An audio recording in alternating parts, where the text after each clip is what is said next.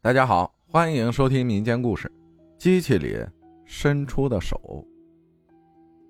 浩哥，我是你的热心听众，你的节目在上下班的路上，我一直都有收听。上件怪事发生之后，我就被确诊为肺结核。因为肺结核是一个慢性病，治疗的周期很长，我也是吃药吃了两年才康复。在吃药治疗的两年里，我遇到了很多怪事儿。也许是阳气不足，也许是运气不好，反正那两年让我对这个世界多了一点敬畏。我在大学快毕业的二零一六年被确诊为肺结核，病情相对稳定，开始吃药治疗了。二零一七年我找到了工作，是在一个发电厂里上班。当时就是看中这个工作是国企工作，很稳定，而且福利待遇也不错。想在这里稳稳定定的工作两年，把自己的身体先养好，再安排自己的职业生涯。如果在这里干的挺舒服，也就不打算跳槽了。刚开始的工作就是巡检工作，每隔两个小时观察一下厂里的设备是否有异常，检查一下重要设备的工作情况，并在现场的记录本上写下参数和记录。巡回检查制是电厂很重要的制度，如果有在电厂工作过的听友，就一定知道我说的是什么。接下来就介绍一下我工作的电厂了。这个电厂位于安徽省池州市，位于一个山区里，位置非常的偏僻，全名叫做某某某环保发电有限公司。为什么要把公司名字告诉你？这样你就可以在地图上。找到这家公司，看一看当地的实景地图。想进入电厂就要上山，而且只有一条路可以上山，而且上山的入口就是池州市殡仪馆。要想上山，就必须经过殡仪馆，继续往山上走，就会发现山上和路边有许多的坟墓，这些都是老年间埋下的。在到达公司之后，就会在公司的正对面发现池州公墓。我们每天在办公室里都可以看到有人在墓地里上坟出殡，哭天喊地的。白天还不错，一到晚上可就是要了人命了，格外的阴森。但我们的工作需要我们出去检查设备，我也就遇到了我人生中数一数二的怪事儿。那是一个冬天的深夜，我正好排班，被排到大夜班。大夜班的意思就是从晚上十二点上到早晨八点。十二点的那波没有轮到我巡查，我就在温暖的办公室里吃着零食发着呆，想着就这样上班，也许也挺惬意的。大约在十二点四十左右，我的同事巡检回来了，他的表情非常的疑惑。我们大家还以为设备出了什么问题，纷纷上前问他怎么了，发生什么事了。他说没什么事情，就是在一楼巡检的时候，总觉得很奇怪，老感觉有人跟着他。听到这里，我们大家都松了一口气。我们跟你好好谈工作，你却想和我们说聊斋，大家都没当一回事这个时间，一个人在厂里游荡，换谁心里都会毛毛的。谁都巡检过，所以大家都可以理解。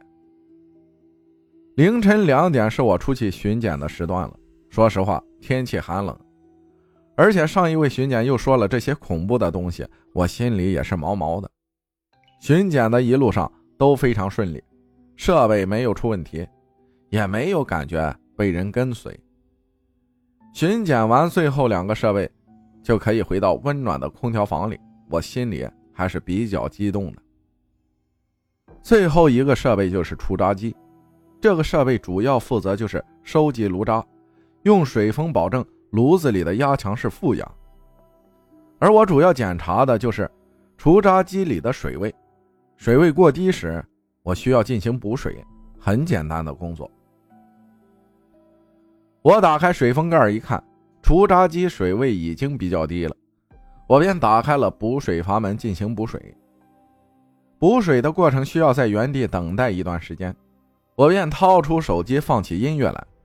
几分钟过去了，我的视线才离开手机屏幕，看向水封的水位，就这一看，差点害得我从平台上摔下去。我看到有一只手从水封的水里伸了出来，煞白的手指很饱满，是那种被水泡发的饱满。只露出的四根手指死死地抓住设备边沿，这一下冲击力太大，我直接叫了出来，身上的毛瞬间立了起来。我顾不上关阀门，跌跌撞撞地冲回控制室，瘫坐在地上，身上一直在颤抖。大家都围了上来，问我怎么了。我说：“除渣机里有只人手，有只人手。”所有人看到我颤抖的样子，眼里都是眼泪。也觉得我不是在开玩笑，于是三个人去到除渣机，只看到了被打开的补水阀。这一夜我过得浑浑噩噩。第二天八点下班时，我第一时间冲去保安室查监控，很可惜，只拍到了我的正面，拍到了我拼命逃跑的样子，而我看到什么，并没有拍到。陪我来查监控的就是十二点那波巡检的同事，他也坚持查一下他十二点的录像，还真发现了一些东西。画面里，他三步一回头的进入除渣机监控画面，而他的身后的暗处里，有一块破布一样的东西一晃而过，从一根柱子挪到了更暗的地方。一楼还真有东西。我们两个还有保安面面相觑。觉得格外的晦气。两年后的今天回想，我也格外后怕。你说水里是什么？人？炉子里的温度九百度左右，烧两个小时的残渣里能出来人？这不可能。如果是别的，我刚打开水封盖，开阀门玩手机的几分钟里，水里是不是有什么东西盯着我呢？这是我生病后的第一次遇到的怪事我印象很深刻。我也请还在那里工作的同事帮我拍了那个闹鬼设备的照片，我稍稍标记了一下。我也在地图上找到了这家电厂的照片，标记给你看。周边的环境真是太多分了。感谢 Z 分享的故事啊，照片咱就不上了，大家当故事听就好了。谢谢大家的收听，我是阿浩。咱们下期再见。